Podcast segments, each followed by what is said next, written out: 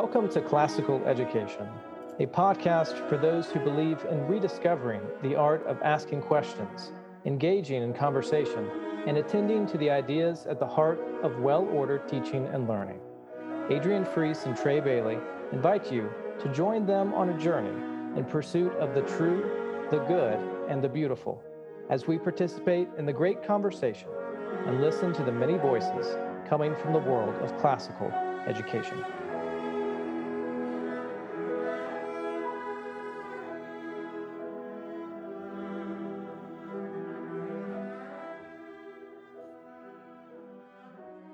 Right, we're here to talk with a good friend and old colleague, well, current colleague too, still, Dr. Bourgeois. And uh, I do a lot of work with him. I've worked with him for many, many years. And we're having a good old time here offline talking about fun things. So, uh, Trey, why don't you throw out your first question? well, I've been uh, privileged to, to, read some of your research, uh, Steve, and, and to listen to some of your uh, podcasts um, on the subject of motivation and the use of incentives in the classroom. And, and this is very uh, close to my heart uh, as, as a teacher of middle school boys. Um, and, and I hope at the end of our conversation today, you can, you can answer um, probably the most important question uh, pertaining to this conversation, which is um, which one of uh, these two um, will make my student most virtuous? Is it is it A Skittles or B M&Ms, and why? well, thank you both for having me. I, I, I think the, the, the short answer is Skittles, of, of course. Um, it, and it's changed because if this were 20 years ago, I think M&Ms would have would have won the day. I don't know. I'm thinking peanut M&Ms wins the day here.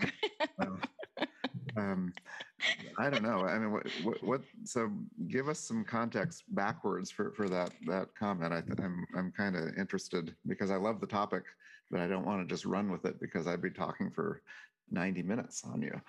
Yeah. All right. Yeah. Where, where's that come from, Trey? Well, um, I was listening to uh, one of your conversations uh, on your on your podcast, uh, the old school, um, and my understanding is that you uh, went to a conference some years ago in which that was the very subject of at least part of the conference was that debate, uh, where where teachers, uh, in all earnestness, were seriously trying to sort out um, which of those two candies they should use in the classroom to get what they wanted out of their students. It was a little bit painful because it was a workshop on how to teach social studies and the, the, the first comment that everyone in the room, except for myself and my colleague, agreed upon was that um, history is boring. We all know this. So that so that was that was the first thing that kind of got under our skin. But true enough, they they they were debating. It became a, a lively debate uh, on on the type of uh, token reinforcement that that would be most effective. And of course, in my research, um, I, I, would say don't do it for a, a, long list of reasons. Um, but it, but I think it is an interesting example of, of where things can go and the fact that we're fighting upstream because these are considered in the field best practices. Um, mm-hmm, mm-hmm. So it's it's an uphill battle, uh, you know, particularly with younger uh, grade students. Uh, it's kind of a survival technique. So I'm mindful of that. You know that that, that it is counterintuitive and, and truly a best practice in, in quotation marks. You know, I'd, I'd like to bring up something from your podcast that really struck me as well. And in fact, I want our listeners to know how great your podcast is, the, the old school. I've been, I love it. I've enjoyed it so much. One of the recent topics that you uh, discussed with your co host uh, was on motivation and learning, which is kind of why I wanted to bring you in today to talk to us about the same topic and sort of expand a little more on some of the things you guys talked about there. I heard your co host Ross ask, and I paraphrase, is it really the job of the teacher to motivate students? And at the high school level, which is where we're working, is there any hope in saving the curious nature of the learner inside of them? And you, and you said a few important things that I'd like our listeners to hear regarding students being internally motivated by the subject matter and for the teacher to cultivate the desire for learning, uh, lifelong learning in their students. So the big issue we're struggling with is how to help teachers do this. Uh, uh, how do we help them cultivate this lifelong learning so that their motivation is internal? I'd like you to talk to those teachers and what would you say to them? It's really hard to talk about motivation because we use it, you know, as, as a verb quite often. You know, we're going to motivate our children to learn, and and many teachers think that is their their role. Um, and, and I would say they're um, that, that students are already motivated. It's their natural curiosity. That's that's part of being being human. And so by in, intentionally motivating uh, a child, what what you do is is create a dichotomy. Is it autonomy supportive? Is it controlling? And uh, students over the years learn that this is what school is. School is not inherently interesting and the without the motivation why do we do it? You know if we're not going to get paid for this stuff um, you know leave me alone. And, and that seems to be a little bit more more overt as students get into middle school and certainly high school. Um, but I, I, would argue that it that it's cumulative. Um, so that that you know you can study motivation over time and, and it's a it goes um, downward from left to right between grades three uh, and 11 and so there, there's something going on there. Um, but I think your your question, your bigger question is how do we, you know, change the direction of that line? Is that where you're getting at? Yeah, right, right. Yeah. Um, the you know, I think that the there's there's really a chain of control that that, that starts you know well above the level of the teacher. Um, so so they are controlled by the by their administrator who is controlled actually by the superintendent or the head of the organization they start to look for outcomes. You know we, we want to pass a certain number of tests and mm-hmm. and it's understandable that you know that's how schools get shut down. Uh, but the fact that teachers are held to a, a, standard and they're and they they're controlled um, it, it trickles down to the to the student so I, I would say that it's always an issue of, of, leadership. You know, as a teacher in the classroom ha- has you know some wiggle room, but if they're being controlled, they're going to behave in, in a predictable manner. I would say as well. Well, so so what would you say to the headmasters who are you know setting up maybe a new classical school? Would be some practical ways for them um, to help change this uh, this habit. Um, there there are two things that sometimes get mixed up. One one is uh, student behavior, and the other is, is student performance. Mm-hmm. And and if you use one technique for for both, often you you fall into the trap. And, and so if we're talking about virtuous behavior, um, many uh, teachers of, of, younger students have systems in place. Um, color coded sticks or uh, usually something in, involving dif- different stages of being bad pretty much mm-hmm. but also mm-hmm. maybe the, there's some positive incentives for for you know which i don't like either you know like catching a student doing something right um, so so that but that is for behavior and, and applying something like that to to academics to, to learning you know is, is problematic and I, I would argue that the long-term effect of that behavioral system uh, is also demotivating as far as quality motivation. You know, everybody is motivated all the time to do things. Um, so there's you can't escape motivation, but but what's the quality of it? And I you know I would say that um, we're trying to we we use this term lifelong learners. We want to mm-hmm. foster lifelong learning. It's a slogan. Mm-hmm. Um, but but if we practice that, and I think that would be what classical schools aspire to do, um, we, we need to not get in our own way. We need to find a way to foster the motivation that's there. Um, there are some techniques, you know, some practical things besides avoiding, you know, giving the token rewards, treating students like pets, you know, mm-hmm. essentially. Um, but the, the main thing is to allow students to make choices.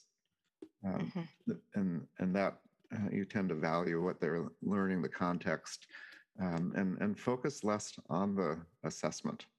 You know, the, the assessment in, in classical schools, I would hope, is more holistic. um, and it's not just you know multiple choice, which is a I would say an American phenomenon in the traditional public schools.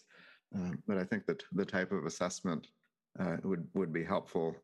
Um, but you know, it, it would be a whole long professional development session over many uh, months and months to because we're trying to um, slow something that's ingrained. You know, so it, it's not just one teacher. You, I would say that you're going to see that from everyone, a whole faculty. Mm-hmm, mm-hmm. Well, Steve, um, a, a, guest that we've had on the show before, uh, Joshua Gibbs, mm-hmm. uh, also takes that that phrase to task. Um, the idea of being a lifelong learner, and I think the way we used it, um, uh, the way it has been used um, in the past, and the way it's used, let's just say, in you know, in everyday speech, you know, means just you know this this inner drive to pursue knowledge and and to and to um, you know don't let don't put learning into a box that is just something that happens sort of in your school years you know continue reading continue uh, pursuing a lifelong education but of course the question must be asked you know uh, be a lifelong learner of what you know, um, learning, it seems to me, is something we do by nature. We're, we're, learning every day. We learn from every experience. Right. And I think the same can be applied to this idea of motivation, because if we go back to the root of the word, really we're just talking about movement, what moves us. Right. Right.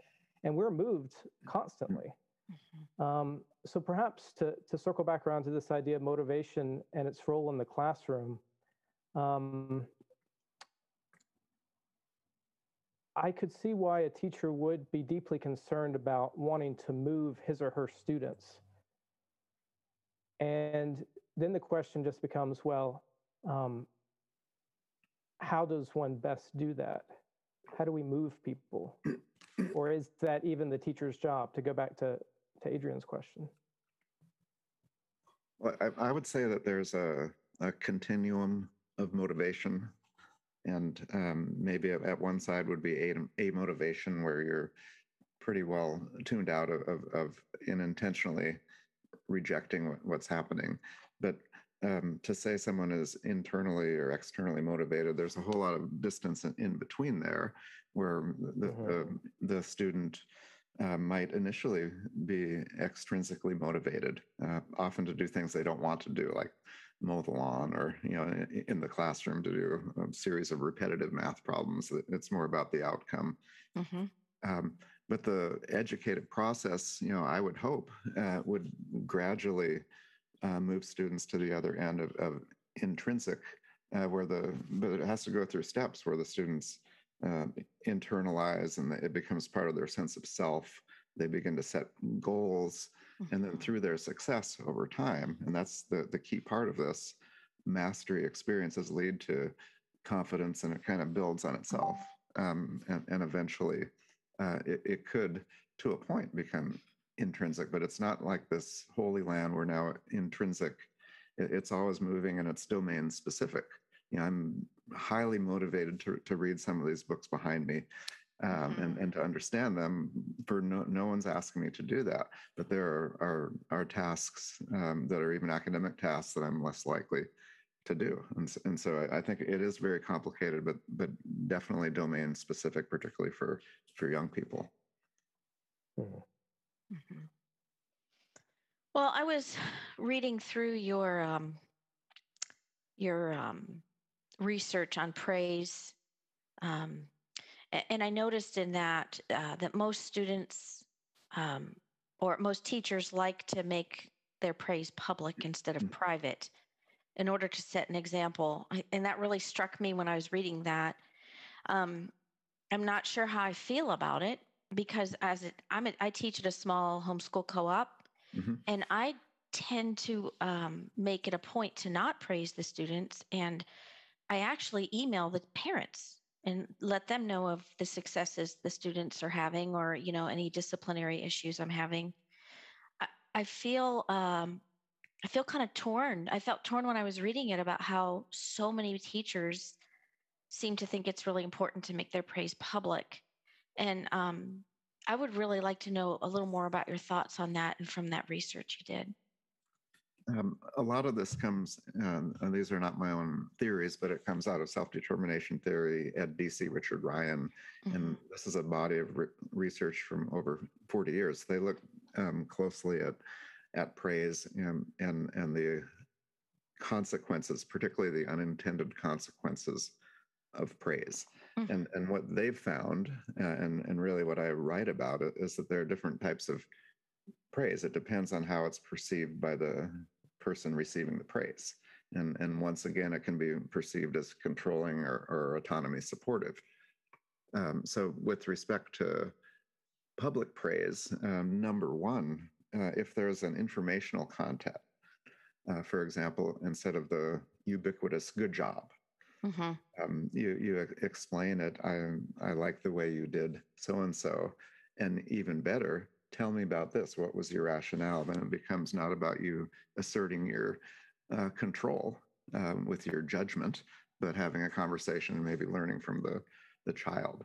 Um, and and so for me, that lends itself to to being private. But I, I could see that as a you know a, a classroom technique as well if you follow that next step. Hmm. So so if it's just the the the praise and and asserting this was good, this was not good, you know, and to be really really Mhm. simplistic, um, that's where you get into trouble. But I think even public, if if you're willing to have that conversation and and and not just explain, here's why I think it was good, but rather um, inquire a little bit more, um, then then you really have something. What I don't like, uh, particularly for behavior is to to catch somebody doing something like imagine a student is standing quietly in line. I think i use this example um, whereas some other students are talking and the, the teacher and you hear this in elementary Mhm. schools a lot oh notice how johnny is is standing nicely in, in line. And the, how, how does johnny feel about that? You know they, they they feel embarrassed normally. They don't just you know you know stand up straight and say look at me um, but I, I think that's kind of a cheap approach, um, and, and and it's putting a student on the spot. Um, they are communicating that this is a, the behavior they want. I think there are better ways to get there. Um, but but you know to to go back to the informational content. I mean that that to me is really really good teaching. Um, and, and being and, and maybe more in line with a classical education where where it's about engaging and back and forth as opposed to showing that here's the right answer let's move on now So what I what I think I hear, uh, I want to clarify, is that you're the idea of say acknowledging a student that gave um, a right answer, then asking them share more. You know, you're you're kind of entering into a dialectic with them. You see that as a form of praise. Is that what you're saying? um, it, it has the i, I think a, a, a positive a desired effect of, of affirmation Mhm. um, but you're also communicating something to the to the rest of the group and and that that student has a much more positive uh, internalization than than just i got the right answer Mhm, um, mhm. and and and it, and it becomes a you know teaching you know is is a long term task and and so it's it's not about just getting that right answer and moving on and I, I watch a lot of teaching. And you know sometimes you see students raise their hand because they want to say a one word answer. Mhm. you know and and often in europe i've visited a lot of german schools um, that's not enough. You know the, the, the i mean they're, they're going to ask another question. You need to expect that. And so it's a little bit more risky because okay i got the right answer. What's something's going to come Mhm. you know, otherwise it, does become transactional and a little bit short term and, and and i'm always concerned about the the long term motivational uh, consequences uh, of something like that. There's there's nothing wrong with uh, praising. It's a it's a good thing but it's about how you del- deliver that praise. There, there's research from people like carol dweck who talk about praising uh, for the effort as you know as opposed to for being smart. You know you're so smart you get a pat on the head uh, you know that that really goes on the side of let's let's avoid that one you know even in parenting. And and i think that you know there's a, a crossover between what happens in the school and what happens at home. And so often teachers are using um, techniques uh, that they use as parents. Mm-hmm. Right, and so I'm I'm somewhat familiar. I want to think I heard I heard the the lady you referenced in a radio interview some years ago, and I remember sharing that with my wife, and um, and and we we've tried to implement uh, her advice in our own parenting, the way we think about praise uh, with our children, and it seems to me that in the classroom setting, and we're talking about praise as motivation uh, in, in some ways. Um, you know, to praise a student for getting the right answer, um, I mean, the right answer could have been uh, acquired by uh, sort of any means. Um, it may have been acquired by the fact that uh, he had um, he had his notes open on the table and he happened to glance down on it at, just at the right time, right? And so it's not necessarily evidence that there was there was you know a real um, sort of uh, process that the student was working through that you would like the other students to work through. He just happened to see the answer in his notes, and there it was. He gave it at the right time. Bada bing, bada boom. You've got the equation.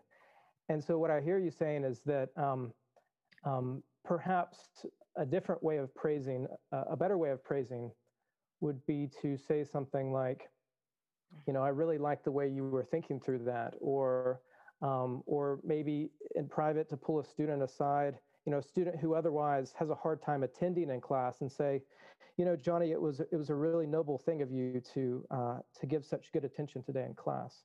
It seems to me that that's a different way of praising than just um, praising a student for saying the right thing at the right time. Um, well, well, Trey, one one of the things in this motivational theory um, would be how you deliver, how you follow up uh, on the praise, and um, the anticipation of a reward, whether it's a you know token reward or a verbal reward, which is praise. Uh, that plays into the equation because students are expecting the good job and they get a little endorphin rush um, and and then they move on and i think you know taking that and maybe minimizing that expectation um, to and and you can as a teacher just acknowledge that was correct rather than praising the student directly and, and downplaying it you know and that's a european technique i mean I, I was surprised that there's none of that you know they just say that's the right answer they don't expect it you know and and then it mm-hmm. becomes more about the the content than that short term affirmation mm-hmm. Mm-hmm wanted to bring Some up. Of this comes go out ahead. in the Sorry. process of. Oh, I'm sorry. Uh, it's I, okay. I was, I was wanting to loop you in here, Adrian, because a lot of this seems to come out uh, when stu- when teachers are learning how to um, how to use narration in the classroom, and it's really difficult not to just be over the top and praising like oh yes that's right. And yes that happened next because you're so excited that they're that they're remembering. Um, but some good teachers that i've seen model narration don't do that at all. Um, and I wonder, Adrian, if you could maybe uh, loop in Charlotte Mason here um, and, and, how she handled some of these things related to praise and motivation. Yeah, yeah, yeah. Um, well, on um, well, you know, Steve. Well, you both know how much I love Charlotte Mason. it's hard for me not to bring her up in a, in, a, in any of the interviews, right? Do but um, I was reading um, in her philosophy of education, uh, looking for some things she said about praise, rewards, motivation. And she uh, studied many educational philosophies and she inferred this following from, um, from the Scottish philosophical tradition. So I thought it was quite interesting. She said, The desire of knowledge, curiosity, was the chief instrument of education. That this desire might be paralyzed or made powerless like an unused limb by encouraging other desires to intervene between a child and the knowledge proper for him. The desire for place, emulation, for prizes, avarice, for power, ambition, for praise, vanity, might each be a stumbling block to him. It seemed to me that we teachers had unconsciously elaborated a system which should secure the discipline of the schools and the eagerness of the scholars by means of marks, prizes, and the like, and yet eliminate that knowledge hunger itself, the quite sufficient incentive to education. And she elaborates her philosophy of education that every child wants affirmation and every child is eager for knowledge.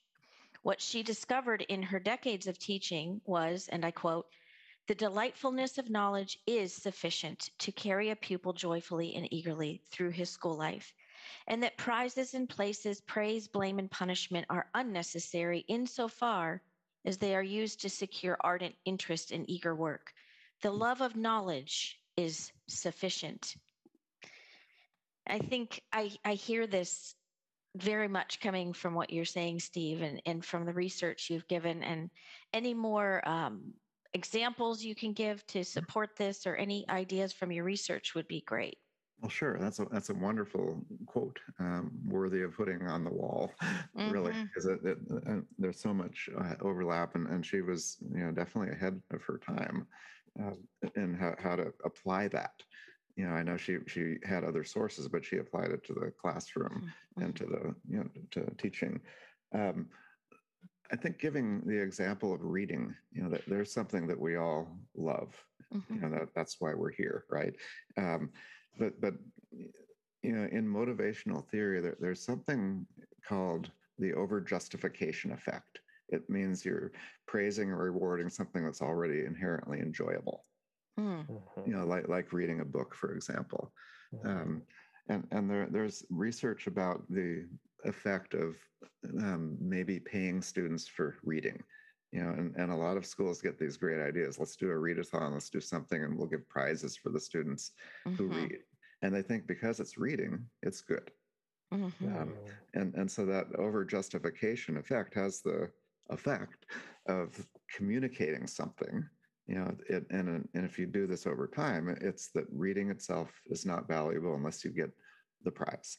Um, and so you have the you, can really undermine the motivation systematically. I think that's why a lot of people don't like reading as they get through high school um, because of all the narrow testing on what they read read but also the you know connecting it to grades and rewards and so forth um, so the you're, you're you're praising or rewarding when it's not necessary and that has some really dangerous implications because you know, students uh, to become readers that's that's what we want when we say lifelong learning i'm really talking about being a reader it's it's pretty Mhm. straightforward Mhm.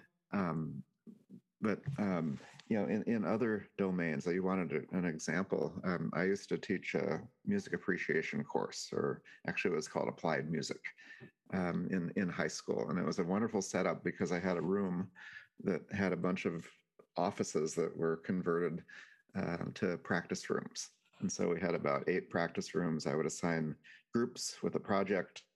Here's what we're going to do. You're going to maybe take a Beatles song and turn it into something in one hour. And then the next class period, you're going to have 30 minutes to rehearse, then you're going to perform to everybody.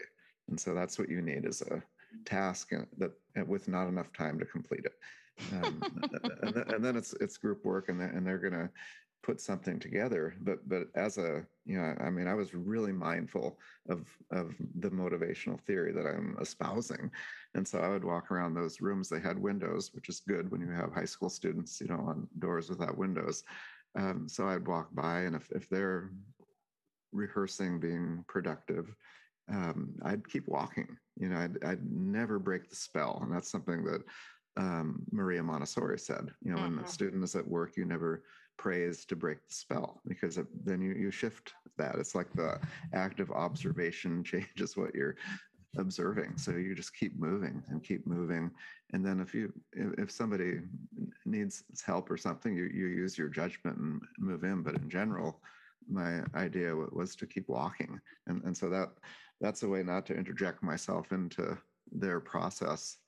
But the other side of it is when they did perform, um, sure, we had to give them a, a grade, but it was more about the process, how they interacted, Mhm. um, that downplayed it. So nobody really talked about grades. It was about the performance and, and the you know what they learned doing it. And we had a lot of reflections. Tell us what your struggles were. What did you learn when you um, you you how how did you decide who was leading the group and and all these little little choices. So immediately um, check off different boxes, meaning how do you get away from assessment, assessment, assessment.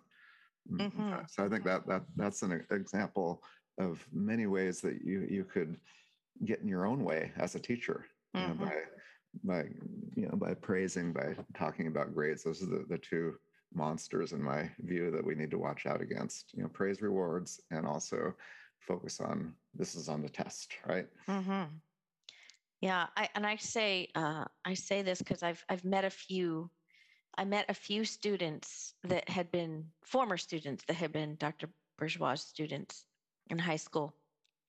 Um, I met them when they were young adults, in their twenties, and every one of them said, "Oh, he was my favorite teacher."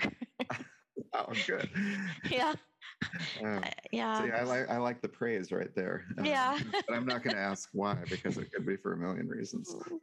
Well, actually, it was because you your classes were very interesting and engaging, and they felt like they were being heard.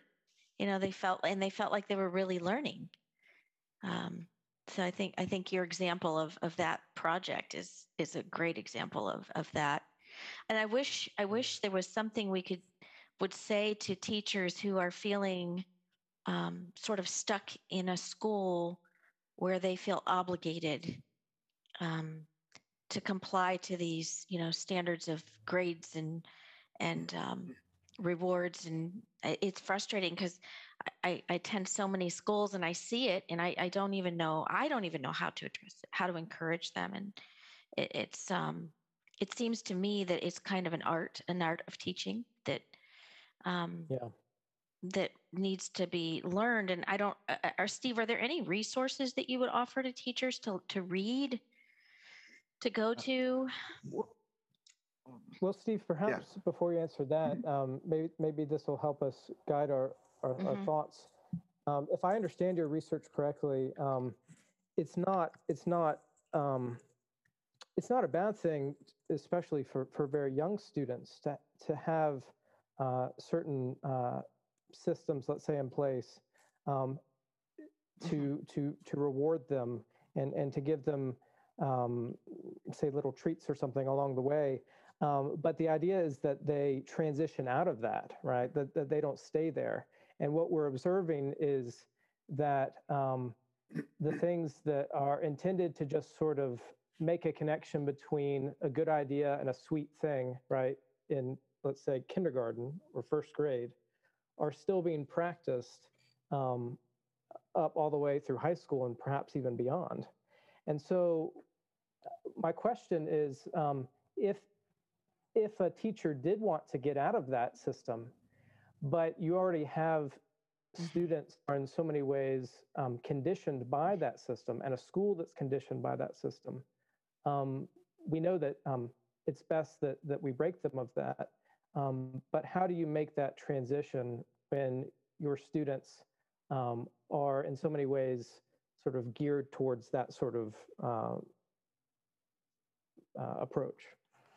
Well, well there, there aren't resources in, in something that's really counterintuitive and countercultural. So this is this is radical stuff from the perspective of a of classroom teacher. Mhm. Um, the idea I used is being a reformer, reforming within your own classroom. And and and Mhm. and if you deliver the result, which from the principle is that you have a um, a student population in your group of students that are not misbehaving, first of all, uh, and also they're they're passing the standardized tests, and, and they should. I mean, they, they're not mutually exclusive. You know, using the, this approach, uh, I would posit uh, increases per, uh, achievement, and there's research to support that. Um, but it's taking a longer view on on student performance. But you're going to get there, and so if it, I think it's in a way you can be more efficient with the class time if you take out the nonsense um, and and actually have a more authentic interaction with students. So deliver those two things, you know, well-behaved students and and high performance. Um, no one's going to question how you get there. Um, You know, I I do bristle when they have uh, school level uh, type competitions, um, and and and the your voice at that point just should be heard and said, have you ta- thought about the fact that this does work in the short run, but it could have long-term undermining con- uh, or unintended consequences. Mhm. Um, so be a voice for that, and, and maybe you can have uh, some uh, effect on the other teachers, but but do it very carefully because you know, if you're in a traditional public school, you, you know, th- this is not the approach that they would tell you in their professional development. Mhm. Right. I, I had a I had a mentor of mine, um, a former professor who uh, spoke into my life um, beyond just helping me read Aristotle. He also talked to me as a young father. Um, I, I had I had two, uh, just two children at the time, and and I can't remember how this came up in conversation, but he he he talked to me about how parents will oftentimes use um, you know what they call the magic word, and you probably know what the magic word is. What's the magic word? Um, Please, thank you. It's please, please and thank you. Mhm. And and he he what he said about that is um, he says what what what happens oftentimes is children knowing that that's the magic word think that anytime they say please they get whatever they want because it's magic right and i realized that my children figured that out pretty early on like well as long as i attach a please to it then i will get exactly what i want when i want it when i say i want it Mhm. and so we had to very quickly move them towards okay, well, yes, you need to say please, but you need to know that that's just the right thing to do. It won't necessarily get you what you want when you want it. It's you just do it because it's the it's the right way to speak to your your mother and father. That's a, a wonderful example, and I, and I'm, I wonder if that's an American phenomenon. You know, we've we've we've created a, a group of people who are quite comfortable, you know, thinking that they're going to get what they ask for, but also they're going to get affirmation, and they expect it. Mhm. Uh, you know, so a little bit of misdirection, not giving them that that praise, um, but but they're you know just from social media and how how our young people behave, they're they're really comfortable asserting themselves as look what I did, and and and maybe it's a result of some of the parenting and, and, and teaching. Um, you know, to me, that's not a good thing. We, ideally, you're a little bit humble when you get a you know some praise. You know, if I said Trey, that was a really wonderful point you just made. You're so smart. You know, you'd feel a little uncomfortable, right? Yeah. Uh, Um, uh, but but but having a conversation is not like that, and and so I I- would say that it's part of the the process of of educating students over time that we need to pull those things away so they're not expecting them. Mhm. But I I, I you know I, I think I've said before that this uh, process actually gets ramped up and they double down on this as students get older and get start preparing for college. You know the ex, external motivation becomes in a way stronger you know and so I, w- I would say if there's any way to push against it uh, if i can give one more example Yeah. um, I, I was asked to speak at a, a, a relatively large company that had an online math program um, and and i would say cutting edge uh, for for young kids teaching them to do math but online uh, it was a supplemental math program and a lot of money in that math program, a lot of you know funding to, to get there.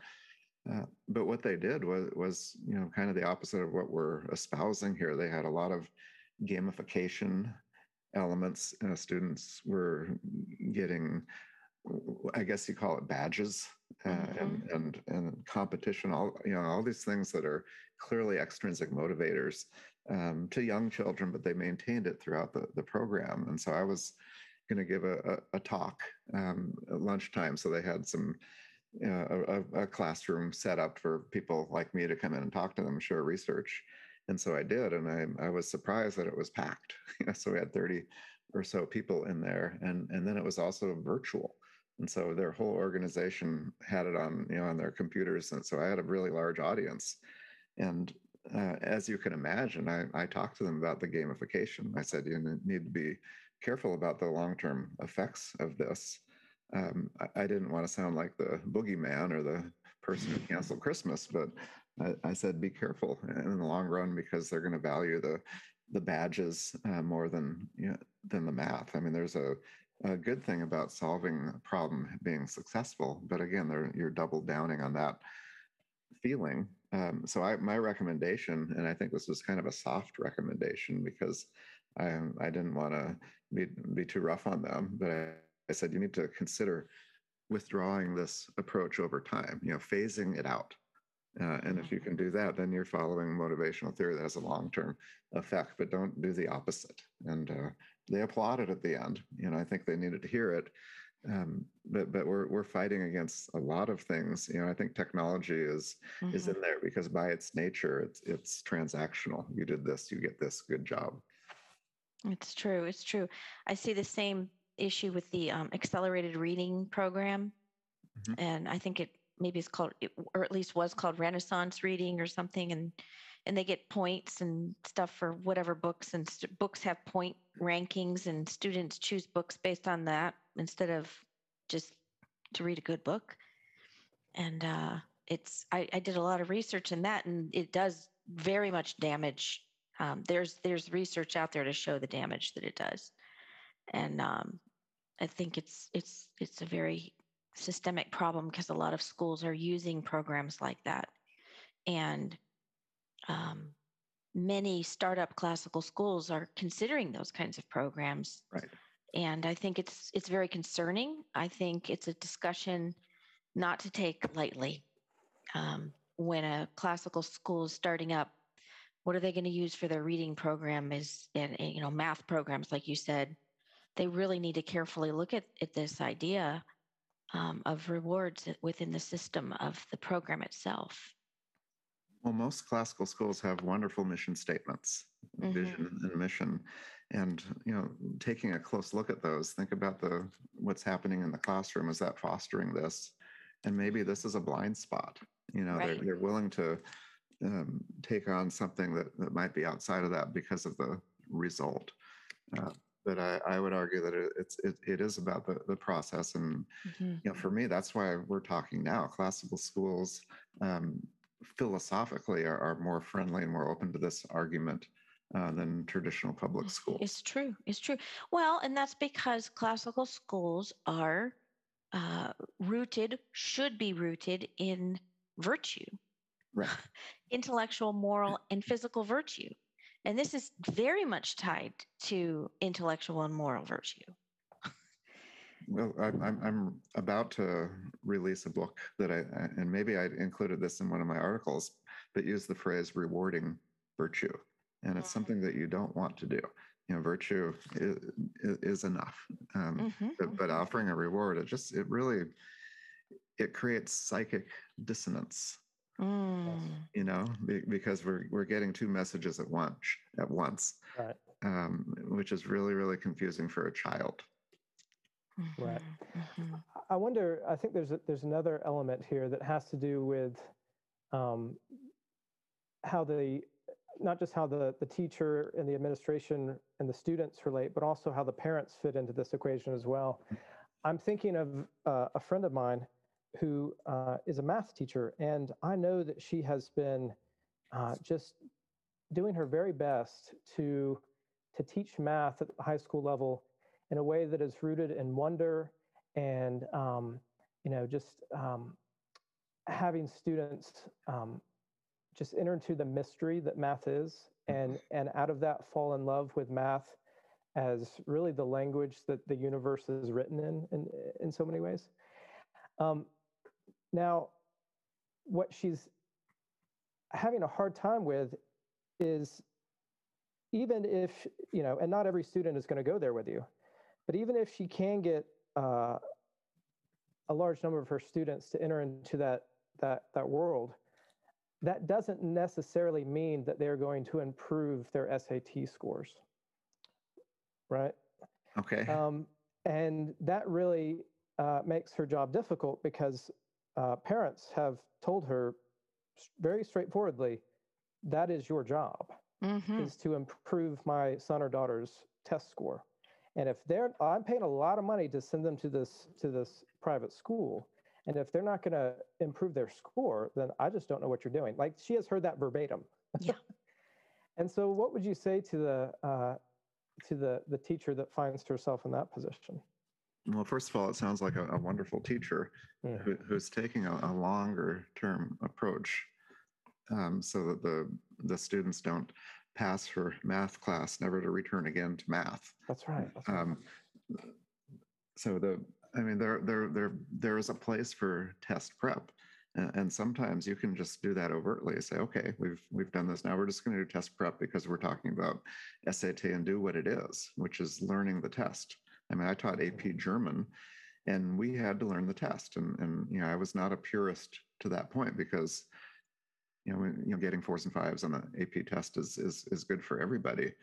Um, so so maybe separating the two, you know, and say now Mhm. we're going to learn a little bit about the SAT, and here's the format, and here are some techniques. It's a reality. You know, I think colleges are gradually phasing out or lessening the weight of the SAT, but it's still there, and it's probably not going anywhere.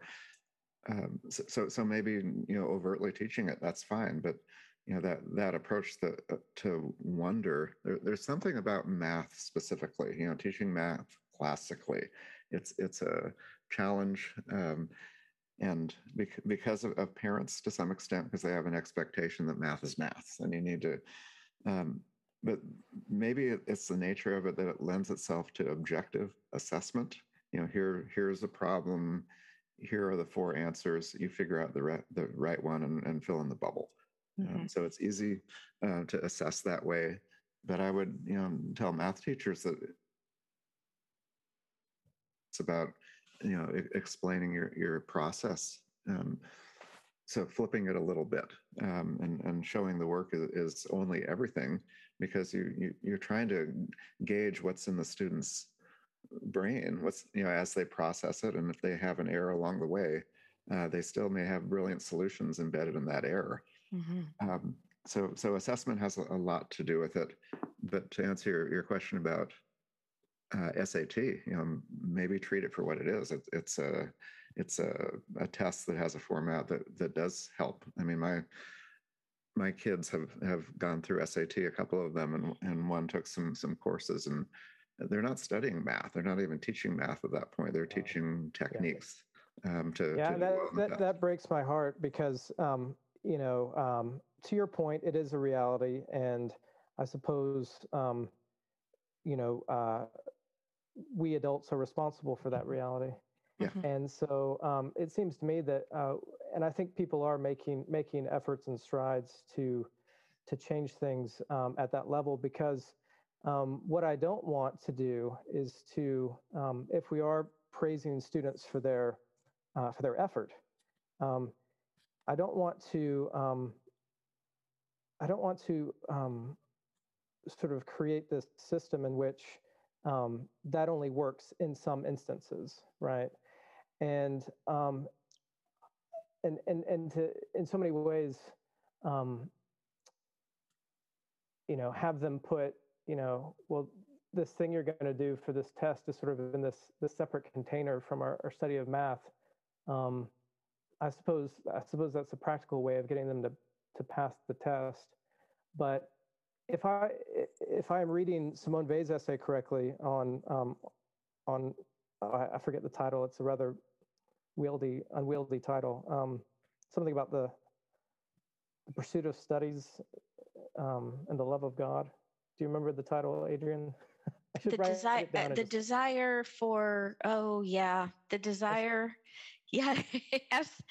The love Well, of God is definitely in it. Yeah. what she talks about when it when it comes to math is that um, the important thing is that you try really hard to get the right answer, and what you're doing is you're developing a um, habit of attention, right. is what she calls it. And now, understandably, you know, we need uh, those who have the ability to um, to excel in math to get the right answer right, so that we can uh, uh, use math for all the all the wonderful things that math can help us do. Um, but in a classroom setting, it seems to me that um, because not every student is going to be a, a mathematician um, by trade, that I would primarily want to lead with um, with that that habit of attention and developing that um, over and above any sort of um, uh, you know focus on on just getting the right answer. You're not talking about the love of learning and desire for God, are you? I don't think that's, is that what you're talking about? Yes, that's it. Okay. But um, I wonder if, if this will help us sort of uh, move into our closing remarks here, because um, I also brought a, a quote um, by uh, Dr. Dennis Quinn, who is one of um, the teachers in the Integrated Humanities Program with John Senior and a few others. And uh, he said this uh, pertaining to motivation. He said, quote, motivation has become the bete noire of modern educators. How can the young be moved to learn? By rewards and promises of rewards?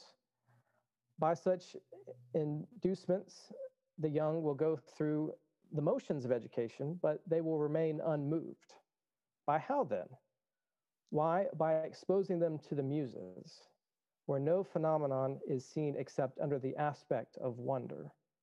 Mistake me not, wonder is no sugary sentimentality, but rather a mighty passion, a species of fear, and all full of confrontation of the mystery of things.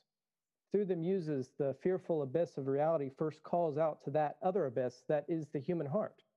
And the wonder of it, of its response is, as the philosophers have said, the beginning of philosophy, not merely the first step, but the arc, the principle.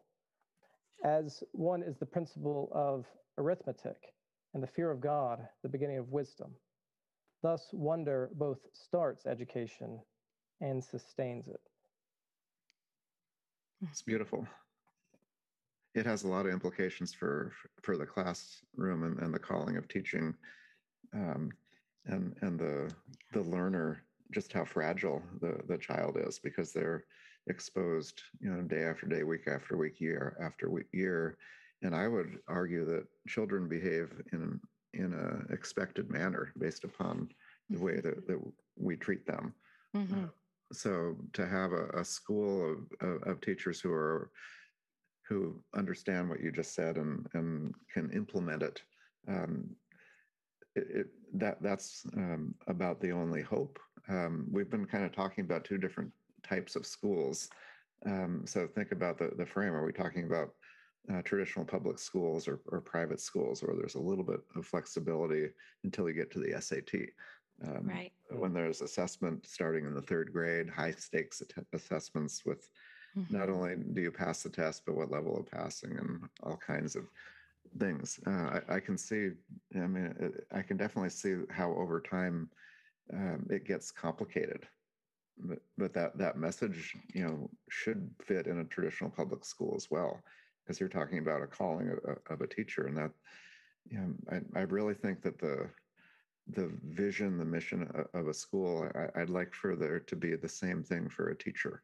You know, what are you here for? What what what is your vision? Because they're all slightly different, and and what you talked about is is really a you know something that a teacher needs to internalize. You're, you're not going to be able to impose that you know from uh, um, headmaster to teacher. You know that, that needs to be their view, and I would say that can be cultivated through the way that the faculty interact uh, with each other, you know, over time. But, but it's not something that can be imposed, certainly. Yeah, like you said earlier, this is radical. Uh, it, it is. It's it's it's easy to forget that, but but we're pushing upstream, and um, but it but it does it does fit, you know, with, mm-hmm. with with all of the mission statements. So so they said it. So this is how they get there, right? That's right.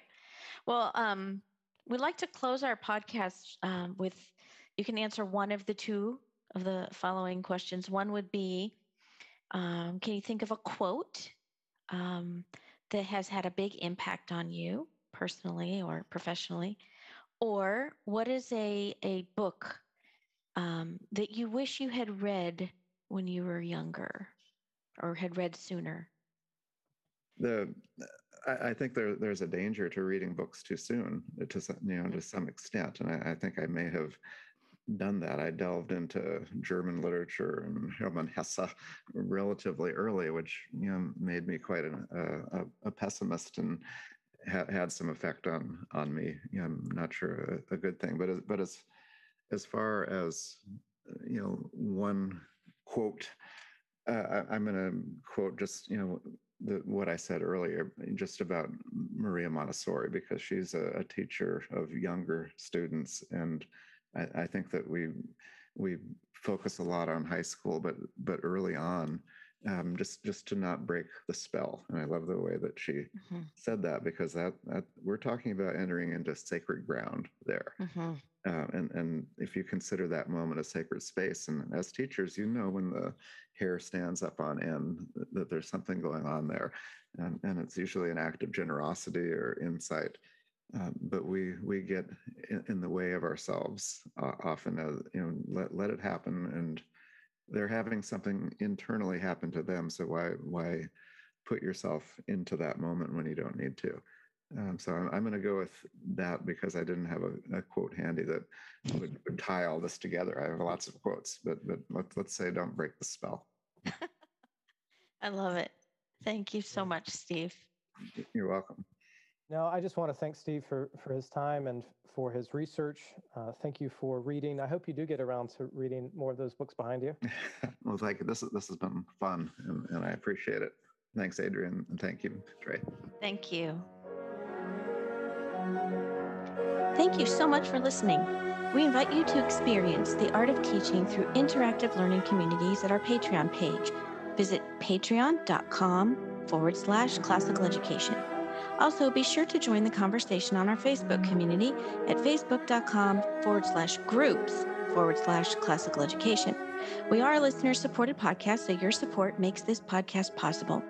As the great artist and educator John Ruskin once wrote, Well, my friends, the final result of the education I want you to give your children will be, in a few words, this they will know what it is to see the sky, they will know what it is to breathe it, and they will know, best of all, what it is to behave under it, as in the presence of a Father who is in heaven.